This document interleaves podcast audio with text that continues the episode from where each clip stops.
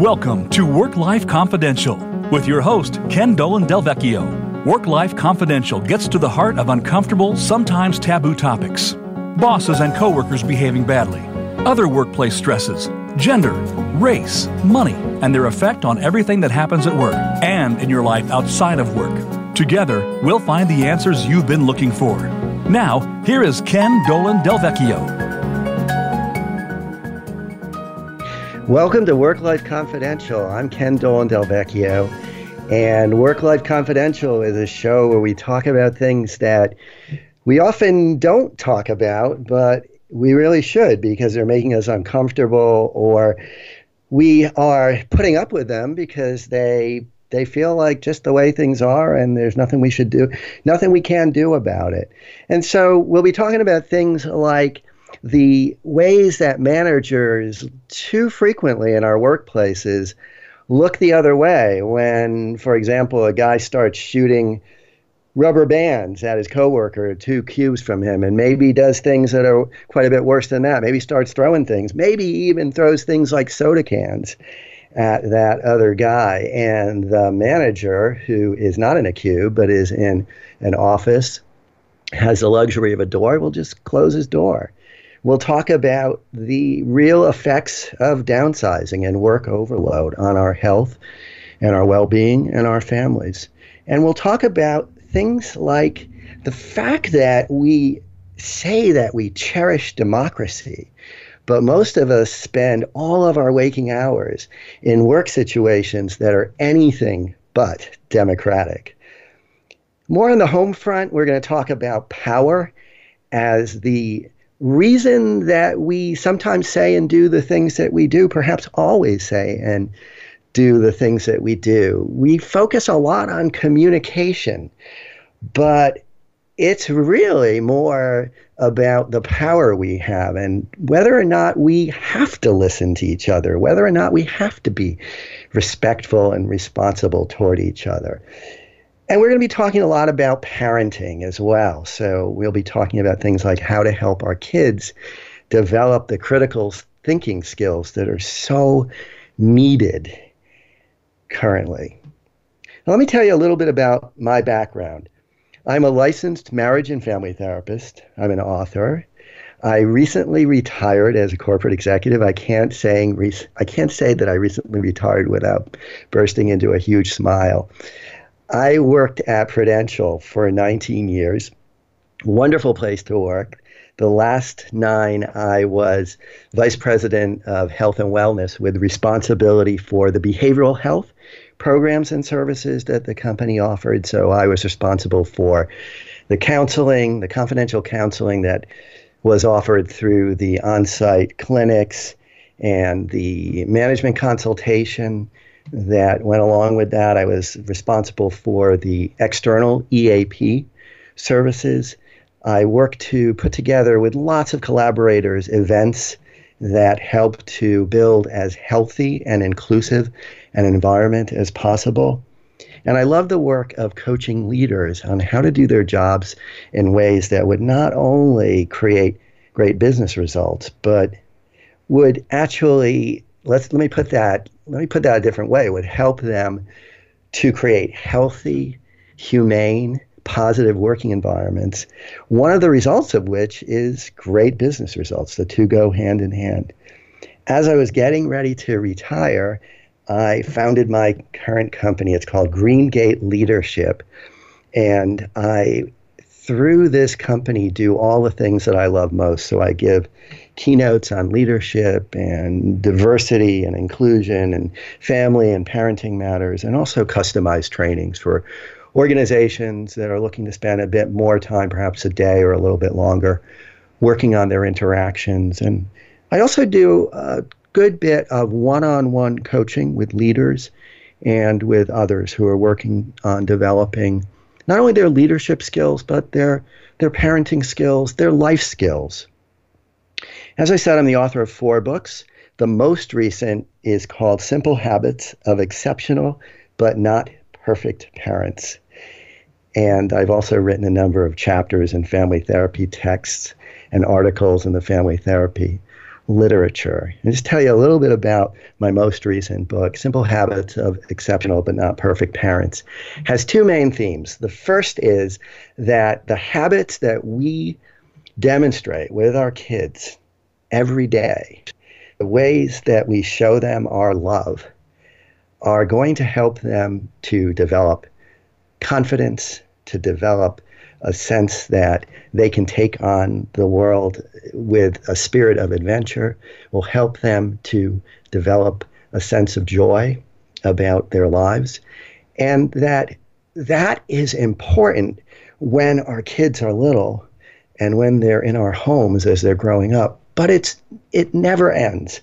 That not only is the hands-on part of parenting important when our kids are little, but we are our kids role models, primary role models for our entire lives. We cut a path in life that hopefully will show them that life is a great adventure and that they can find they can find all that they want in life as well.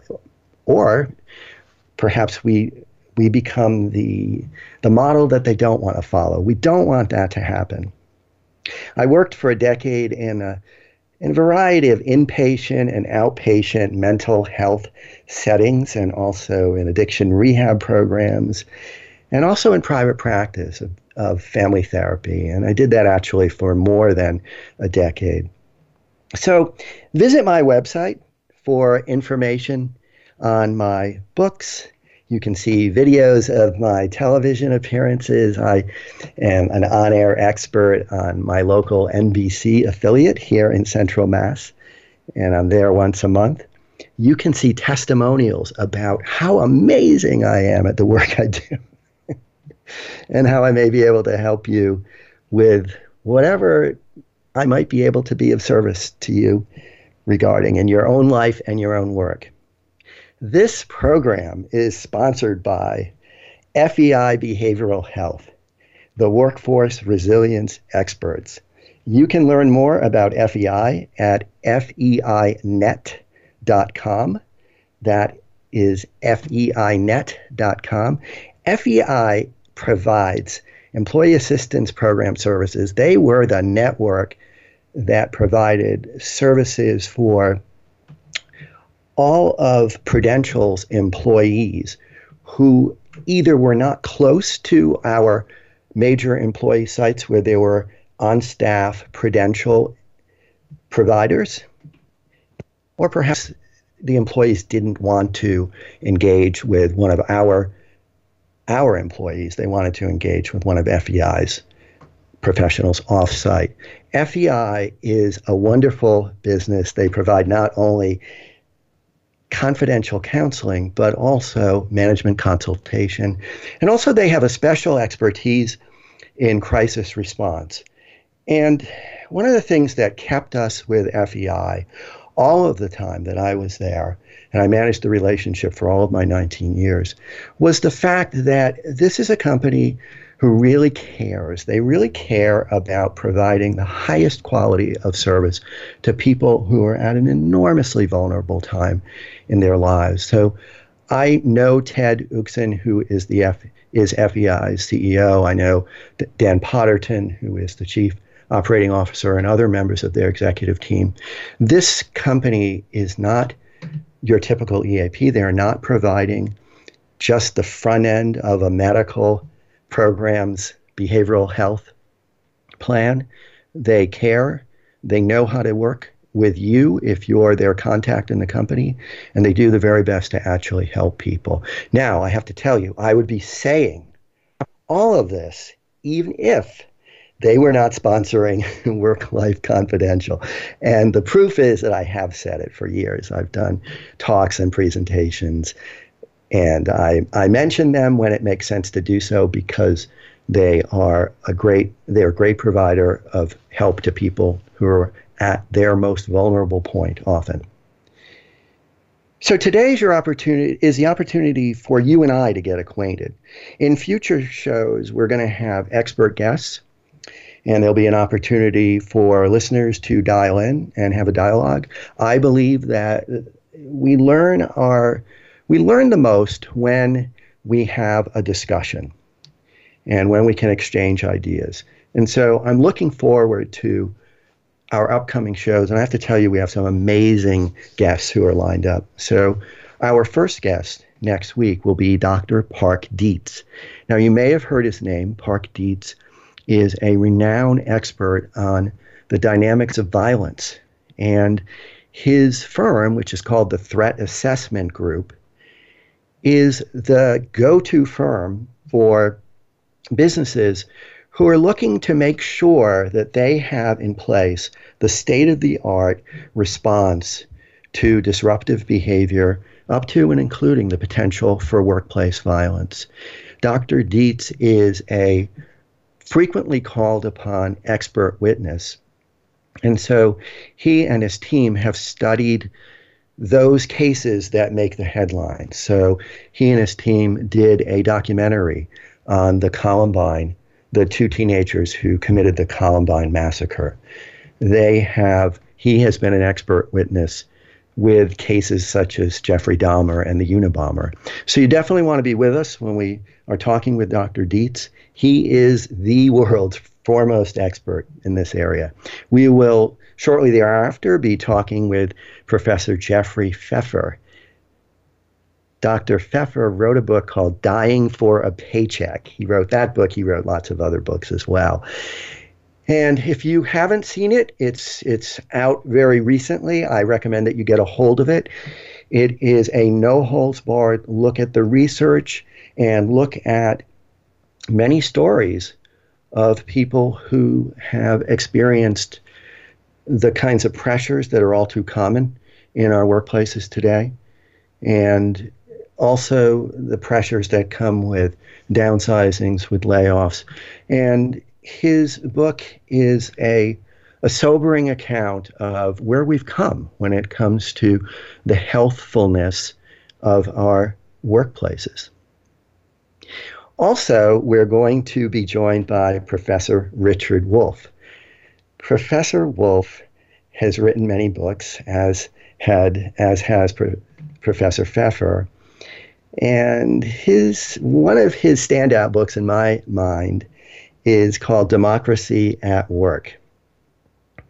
And he looks at primarily economic systems and the ways that the workplaces that they create affect our lives and affect the the degree of of control and authority we have over our lives in the workplace.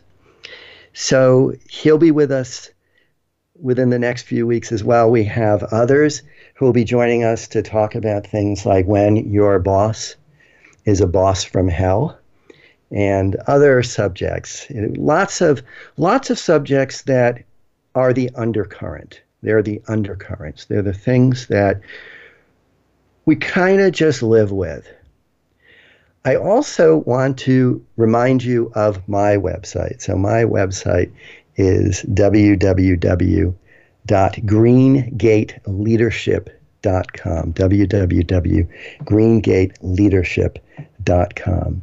We're going to pause for a break, and we'll be back in just a couple of minutes.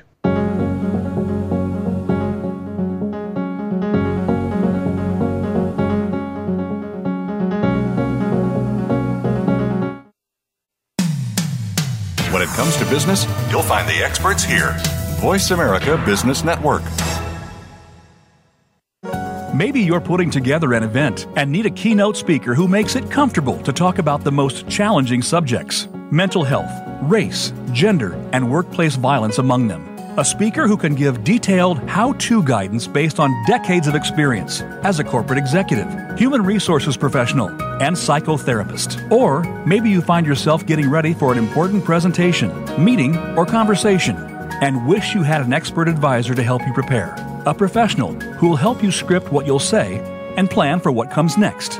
Ken Dolan Del Vecchio is available to speak at your event on workplace or relationship subjects. He's also a trusted advisor, consultant, and coach to business leaders and others. Visit greengateleadership.com to learn more and get in touch. That's greengateleadership.com. As a business professional, you know there is no greater challenge than keeping the people around you focused, engaged, and productive. We all have situations in our lives that rob us of our most important resource attention. The key to dealing with the distractions and still being our best is resilience. We can't always avoid challenging situations, but we can make sure we bounce back. FEI, the Workforce Resilience Expert, is the leader in helping your workforce be their best selves. We have a range of services to strengthen well being, enhance culture, empower safety, and manage crisis. From the most personal problems to crises on a global scale, our experience can help you meet any challenge. If you're working to keep your workforce focused, engaged, and productive, contact FEI Workforce Resilience at 1 800 987 1948 or visit feinet.com. FEI, the Workforce Resilience Experts. Become our friend on Facebook. Post your thoughts about our shows and network on our timeline. Visit facebook.com forward slash voice America.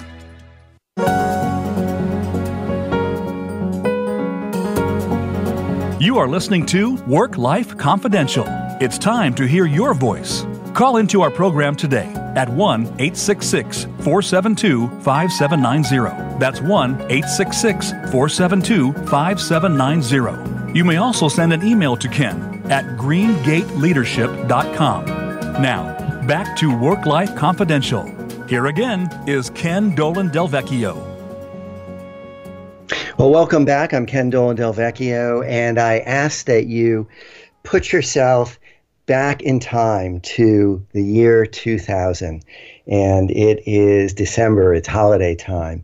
And if you recall, the election in November was not resolved. The results were not resolved. And so Bush versus Gore was now a case in the Supreme Court. And so I was at that time, on this day, I was at a holiday party.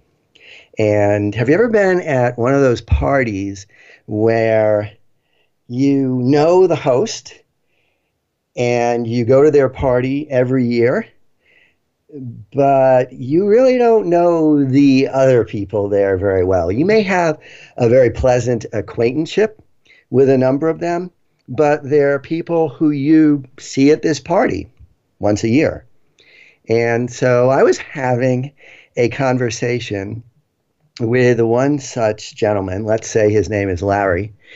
And Larry says to me, he said, You know, I'm not homophobic, but I'd really like to get your take. I'd like to get the gay take on Bush versus Gore.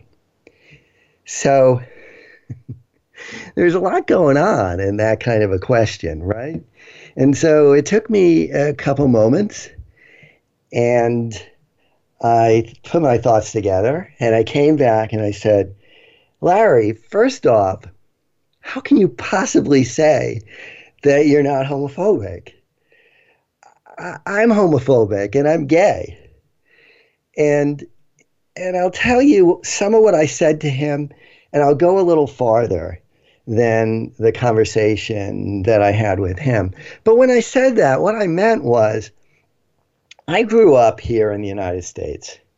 And so I was born in 1960. And all through school, my books, my textbooks, the people who were visible as having done everything that was valuable, everything that was meaningful, were white men. They were the people who did all that was achieved in science, in history, in the world of politics, in art, and never, never was there a mention of anything but a wife. It was never a mention of a male partner. God forbid, a husband and so that there was no there was no modeling. And and of course it went way beyond that. It went way beyond that. So if you're a boy you have probably heard on the playing field one of the guys or one of the coaches shout at one of the boys you run like a girl or you play like a girl or you whatever like a girl.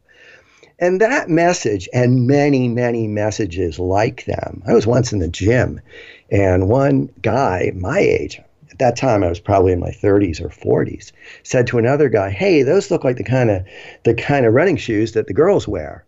No, two things. He's he's making a joke about him wearing running shoes that appear to be of a feminine style, and he's also calling he's also calling grown women girls. But we get so many messages that tell us you can't be anything like a girl. You can't be anything like a girl. And so going a little farther, there was no mention as I was growing up in the textbooks or really in movie, anything around me that suggested that people of color did much of anything of value either. And they were, if depicted at all, for the most part, they were depicted as primitives of one sort or another. So I don't have any problem saying that I grew up to be racist and sexist and homophobic, and it goes beyond that. It goes into judging people on looks and their body type. Uh, that's that's the world that I was socialized into. All of these messages. I have been working as an adult as I was advised of this. It was brought to my attention by women, women of color primarily, in my postgraduate family therapy training program. I then began to work on getting these kinds of attitudes out of myself. But that's a lifelong project. And I'll tell you one other story that sticks with me. And you see how the emotional charge of some events in our lives shape the ways that we make sense of our identity and we make sense of the identities of other people. I grew up in East Greenwich, Rhode Island, and at some point in the early 70s, I think it was around I think it was around 1973, there was a scandal in the East Greenwich Police Department the police chief was accused by a couple of the officers of doing something wrong, something big wrong. Again, I don't remember all the details, but I do remember that I was present with my two older brothers and my parents at a hearing. So there's a court hearing. And the police chief's advocate is grilling one of his accusers, who is a police officer on the East Greenwich Police Force. And his first name, the first name of this particular police officer was Lance. I remember that much. And he was corporal. He was a corporal in the police department.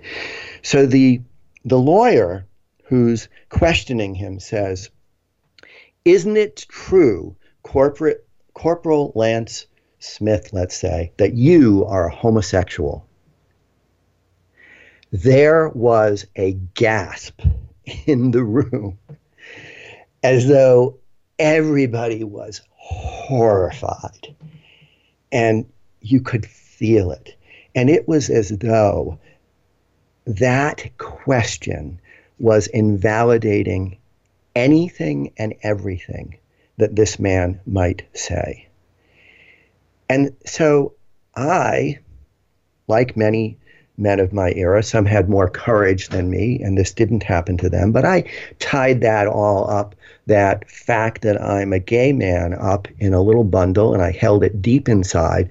And only when I'd been married for a number of years and had a son, my ex wife and I had a son, did it come to a point where I said to myself, this isn't going away. And if I'm going to be a parent, I have to be an authentic human being, and so I have to address this. And I'll, I'll say a couple of other things about this. First off, is that my ex wife, now a dear friend, is one of the most gracious people who I've ever met, and still is, is somebody who I am eternally grateful for. I'm glad that we are family. And she is an amazing parent to our now almost 26 year old son, Eric. But she's also an amazing human being, and she was incredibly gracious about my journey and about our divorce process. But I will work for for the rest of my life to expunge, or get this stuff out of me, And and that's a journey. And so I'll say more about that, but I want to get back to the story that I mentioned. So I turned to Larry, and after telling him all of this, he looked a little bit relaxed. I think he was taking it in and thinking about it. And I said, So why don't you tell me what the heterosexual perspective is on Bush versus Gore? And when you uh, when you turn these kinds of questions around, the absurdity often becomes more evident. So, for example, there's all this question: Where did does being gay run in families? And I'll say, well, I don't know. Does heter- being heterosexual run in families? And we just don't know these things. We don't know these things. Whether or not it's a choice. Who cares if it's a choice? It doesn't feel like a choice for most anybody. You can ask most people what their sexual orientation feels like, and I think the last thing they would say is a choice. But some of these, when you reverse the question, people often get a little clear for themselves. But again, I, I, have no trouble saying I'm racist, sexist, homophobic, all of that. I'm working to end it. I have been in the workplace where I am facilitating a meeting and I recognize that I have cut off somebody and I wasn't listening as responsibly to them. And on a couple of occasions, I've not only asked them to continue and apologized, but I've said that was my racism and or sexism rearing its ugly head. And if I can say that to myself, if I can watch my filter and say that has helped me to be more vigilant. I know that when I'm walking down the street, and this is this has happened to me in Newark, it's happened to me in Manhattan. I used to work in Newark, New Jersey. And there would be it'd be about the time that school lets out, and there might be some high schoolers walking by who are African American walking toward me and I'd see them playing with each other the way young men so often do. They're jumping and they're maybe swatting each other and talking a bit loud. And I would have that little tinge of fear and concern. And I would say to myself, look, if these were white kids, would you have that feeling? If these were kids who looked like your son and his friends who do exactly the same sort of thing, would you would you feel this way? And of course the answer is no. I have to tell you, when I see on one of these news shows, and I use the word news lightly because I think that so many of our shows that we get information from, they give us a tiny bit of information and then they give us way, way, way too much back and forth opinion. I think that's very confusing and I think that it helps to make it cloudy, make it difficult for people to use their own judgment that's another that's another story, and we'll go into that another time. But I have to say that there are times when I feel like I'm watching the news, the talking head, and he's trying to corner his guest. He's trying to corner his guest into saying that so and so maybe is or isn't a racist. And I, I always feel like, oh, why can't why can't we just say, yeah, I'm a racist. He's a racist. We're not burning crosses on people's lawns, most likely. We're not. We're if if we can say I'm sexist, we are probably not committing the most extreme forms. Or though we may, we've learned through the Me Too movement, many of us are transgressing in many in very significant ways. But if we can say that, if I can say that, that's the starting place for trying to work to get it out of me to change. Now, I mentioned that our shows are going to touch on power, and I want to give a little bit of an orientation to what I'm talking about. So, when I look at the world, I see power exercised almost everywhere as power over. So that power means the right to dominate the right to direct. It's a command and control vision of power. I'll tell you what to do and when to do it. And this vision of power shapes our world. Organizations are shaped in hierarchies. And this is something that I think it's really important for us to raise out of the realm of just the way it is into the realm of let's look at this because it creates all sorts of pain. I believe it creates all sorts of pain.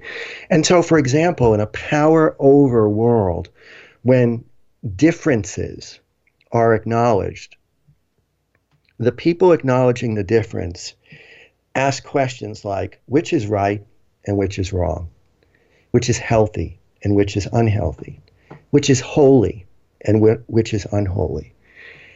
And that is a that is a, a that puts us in a place where we're creating distance between us. And we don't want to do that. I'm hoping that we don't want to do that. And also, critically, in a power over world, there is the sense that if one person or one group is gaining power, then some other group must be losing it. And so, if women are gaining power, gaining voice, gaining leadership roles, then men must be losing them. If people of color are getting rights, then men then white people must be losing them. And you see the absurdity of this perhaps very very very clearly when you look at all the hoopla that happened when gay people when we were struggling for the right to marry the, we were struggling for the the rights of legal protections that marriage offers, which heterosexual people have enjoyed for a very long time. And there were court cases brought saying that somehow there's harm created, and there was no ability on the part of the complainants to to give evidence of what was being lost, what they were losing. So the alternative to power over is power with. In a power with vision, power is not I own you. I've got dominion. I've got the right to control you. Power is I have the awesome responsibility to facilitate our shared success, our shared achievement, health, spiritual growth. It's an alternate vision that brings us together, connects us more richly. And in a power with frame, difference means not who's right, who's wrong, how do we rank our difference. It means instead, hmm, that's something what you're saying or what background you've had. What can I learn from what you are bringing to me? How can I grow from my connection to you and build a bridge that makes us both have a richer experience in our lives. Not who's right or who's wrong, who's on top or who's on bottom, but but how can we how can we expand our knowledge and our experience by sharing what we have as equals. And in a power with world, perhaps most crucially, when one group gains power, we all gain power. There is not a fixed economy of power. There is a growing abundance of power through our connection and through our collaboration. Now, what I've seen in work organizations, we they are structured as hierarchies, almost always. Some some not, but almost always. And yet there's an effort to move toward a power with way of operating. I applaud that effort. I support that effort. Part of my work and part of my mission as a speaker and a consultant is to is to support and and and help to expand that kind of experience. It can only benefit all of us. I do training on leadership development and also on on helping leaders and everybody in organizations understand power and difference in the way that I've been talking about it. And I call that training going against the grain, meeting the challenges of inclusion.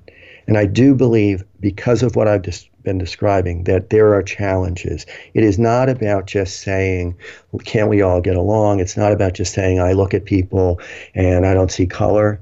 because we have to see our differences in order to begin to un- unravel our bias.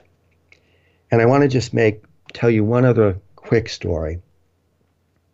Organizational level is a huge determinant of power and often power over of hierarchy. And in my family, one did not, I should say, me or my brothers, did not disagree with my dad unless we were very very well prepared. Because my dad like most people he meant well. He he did the very best he could. I love him with all my heart. He has now moved on to his next journey. He's no longer with us. He's no longer alive. But he would experience most differences of opinion as disrespect. And that's the way it works in a power in a power over world. When i worked at one of the first inpatient psychiatric programs that I ever had the privilege of working at. The chief psychiatrist, everybody's boss was named his name was Larry. And I was a mental health associate, which which meant that I was armed with a BA in biopsychology and I was charged with having counseling sessions with people who were at one of the most vulnerable times of their life. If you can imagine, a person is in the hospital because their depression or their anxiety, or in this case, their substance abuse problem had brought them to a place where they needed that kind of structure. We would then talk with these people once a day, and we would report to the psychologists, the clinical social workers. Well, we were at a meeting, a big treatment team meeting, and Larry is the facilitator of the meeting. And one of my colleagues, Rich, who had been there for longer than I had, was there as well. And Larry was talking about a case, and Rich disagreed. And Rich gave his opinion, and Larry sat back and he valued that opinion. He listened with open ears and with an open heart. And these guys had a conversation, and that was a revelation to me that conflict, difference could be negotiated in this sort of a way. And you know that the patient on the receiving end of this treatment plan, you know that that person benefited from the broadening of ideas that came through that exchange of perspectives and that exchange of, of recommendations. That's where we go. We go in a positive direction when we're in when we're working with power power with with power with. There's a little bit of a, a tongue twister. And this applies in all relationships, not only at work, but certainly in our intimate relationships. And so we're going to take another pause and and then we'll come back and continue our conversation. Thanks for staying with me.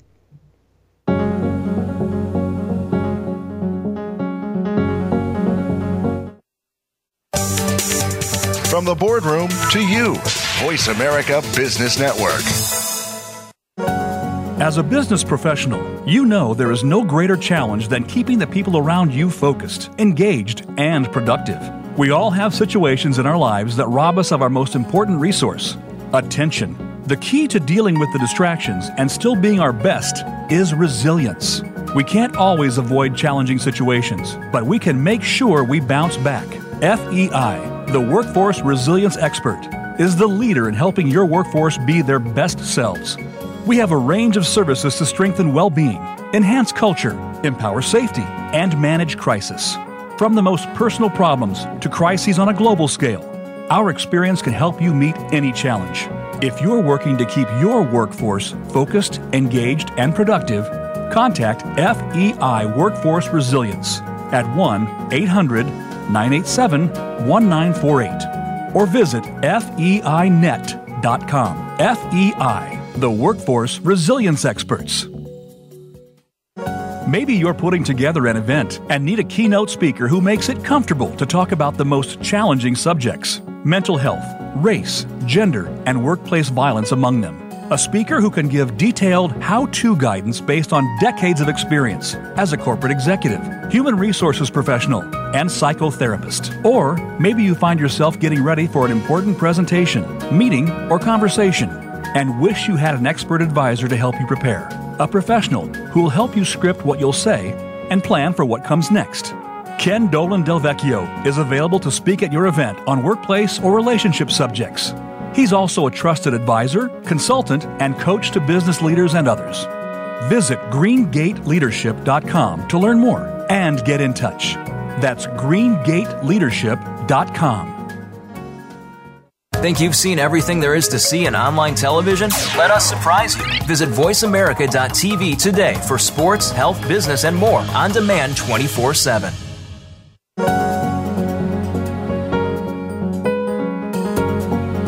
You are listening to Work Life Confidential. It's time to hear your voice.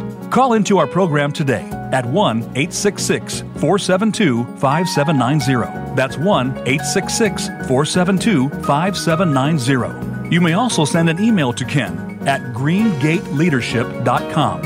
Now, back to Work Life Confidential. Here again is Ken Dolan Delvecchio. Welcome back. I'm Ken Dolan Del Vecchio, and I have an apology to make, and that is that the introduction that you're hearing after the break is is erroneous. We are not going to have call in today. We are going to have that next week and all the following weeks, but today it's just me. And yes, I can talk a lot, and, I, and I will try to restrain myself next time and in subsequent conversations. But I just wanted to make that clear. So it's a little bit of an error in the rejoinder. So, what if we lived in a world in which no challenge that faced human beings was unmentionable? What if we could feel comfortable at mentioning at work and everywhere else, not only that we live with migraines or back problems or high blood pressure,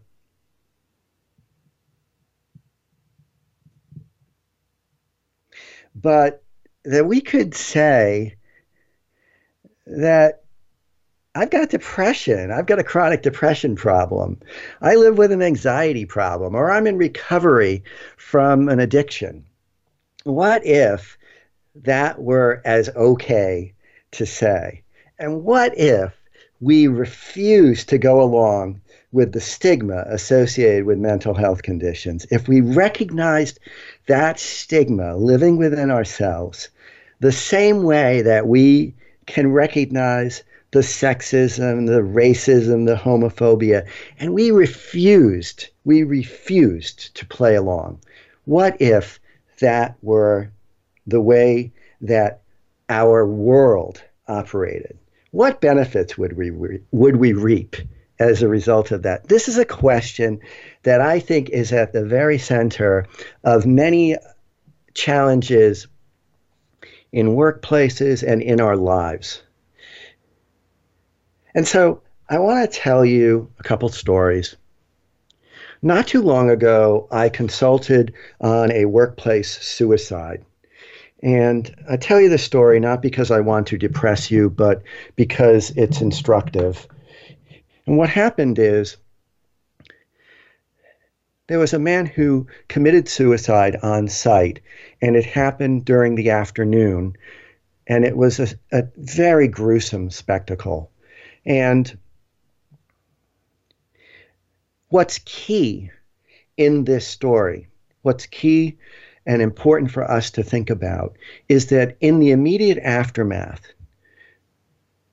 there were three people who said that they knew, they knew that this was going to happen. They didn't suspect, they weren't worried about the possibility, they knew that it was going to happen.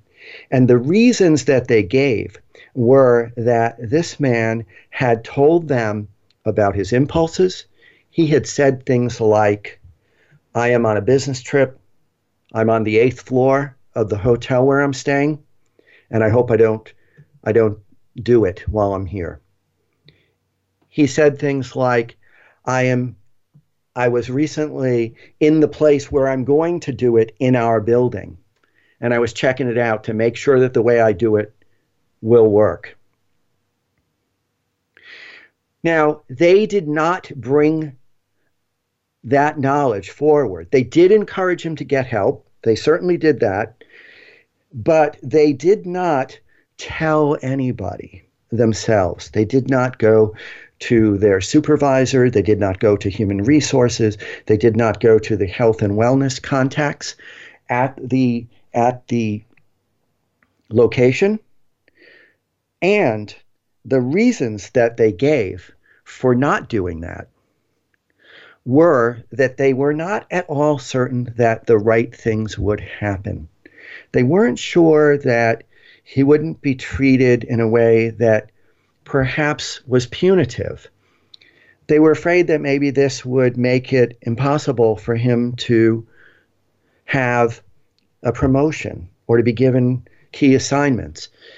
I want to look at this very, very clearly because what these people who knew, again, their language, knew that he was going to kill himself, what they did was they were more disturbed at the prospect of him being stigmatized by letting this knowledge be open to other people than they were by the prospect of his death.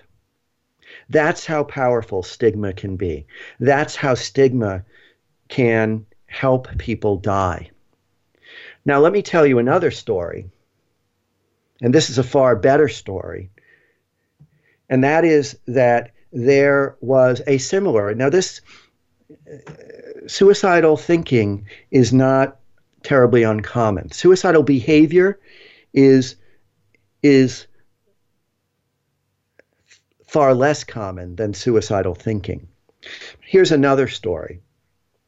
So there was a man who came to his workplace and he told two of his coworkers, or I should say he asked two of his coworkers, he said, "Will you please come home with me after work today and take away my guns?" And he proceeded to tell them that the night before, and it had been a weekend, so this was a Monday, the night before, he had been sitting down, he had his pistol to his head. He was ready to end his life. And his mother called. And his mother called, and she broke him out of what is sometimes called the trance of despair.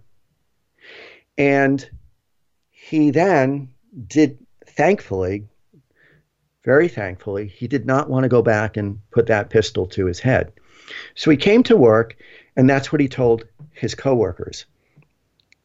Now, they did not keep this secret. They said they would absolutely go with him, but they also went to their supervisor, who went to their human resources professional, who eventually came to me.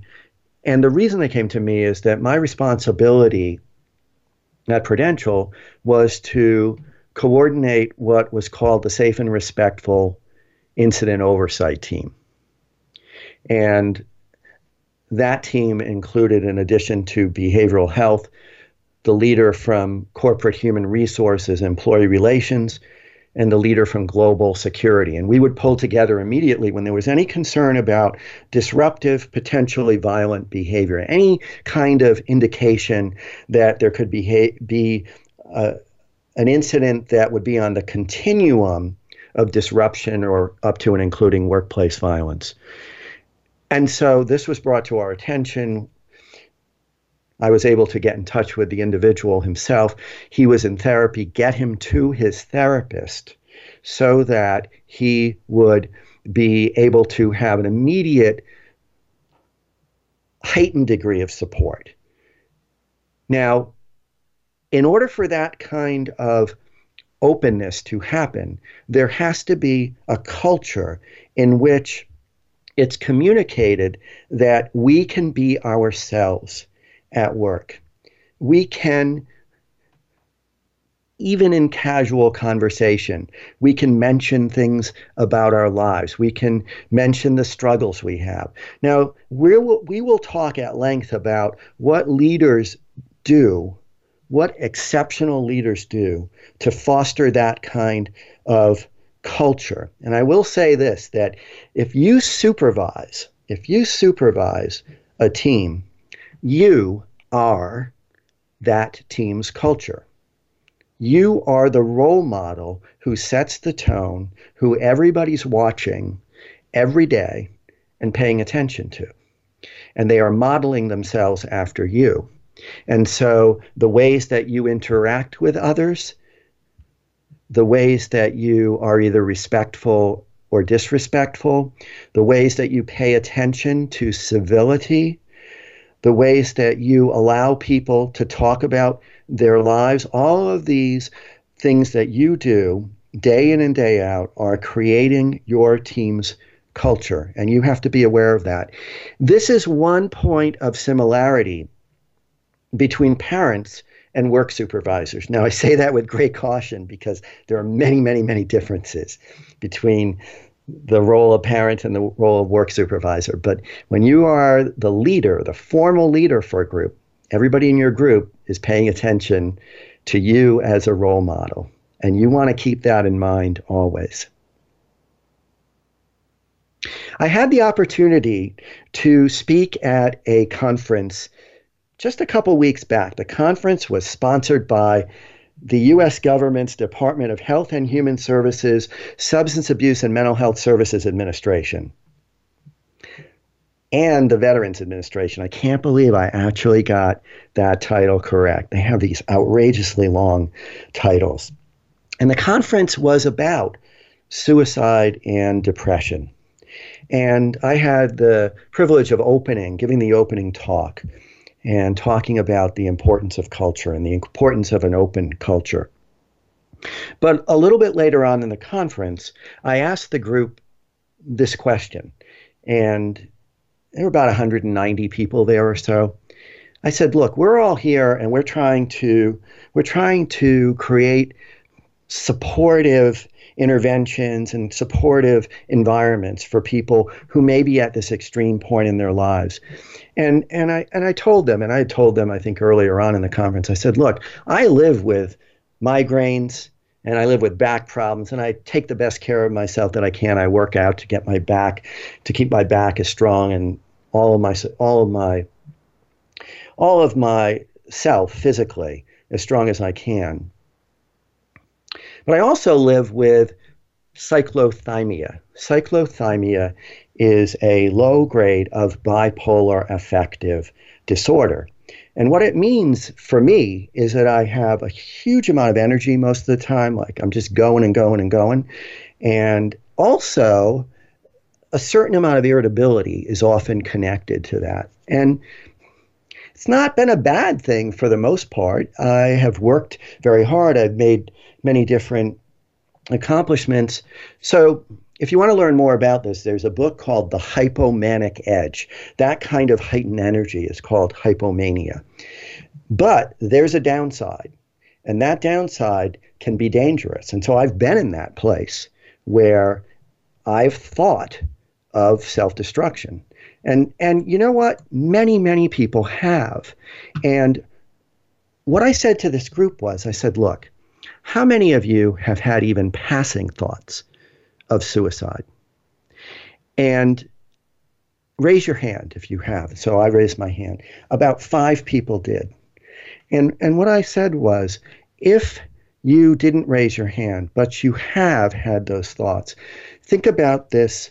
Think about that being the stigma that held you back and how important it is for us to be honest and truthful if we expect others to be honest and truthful with us.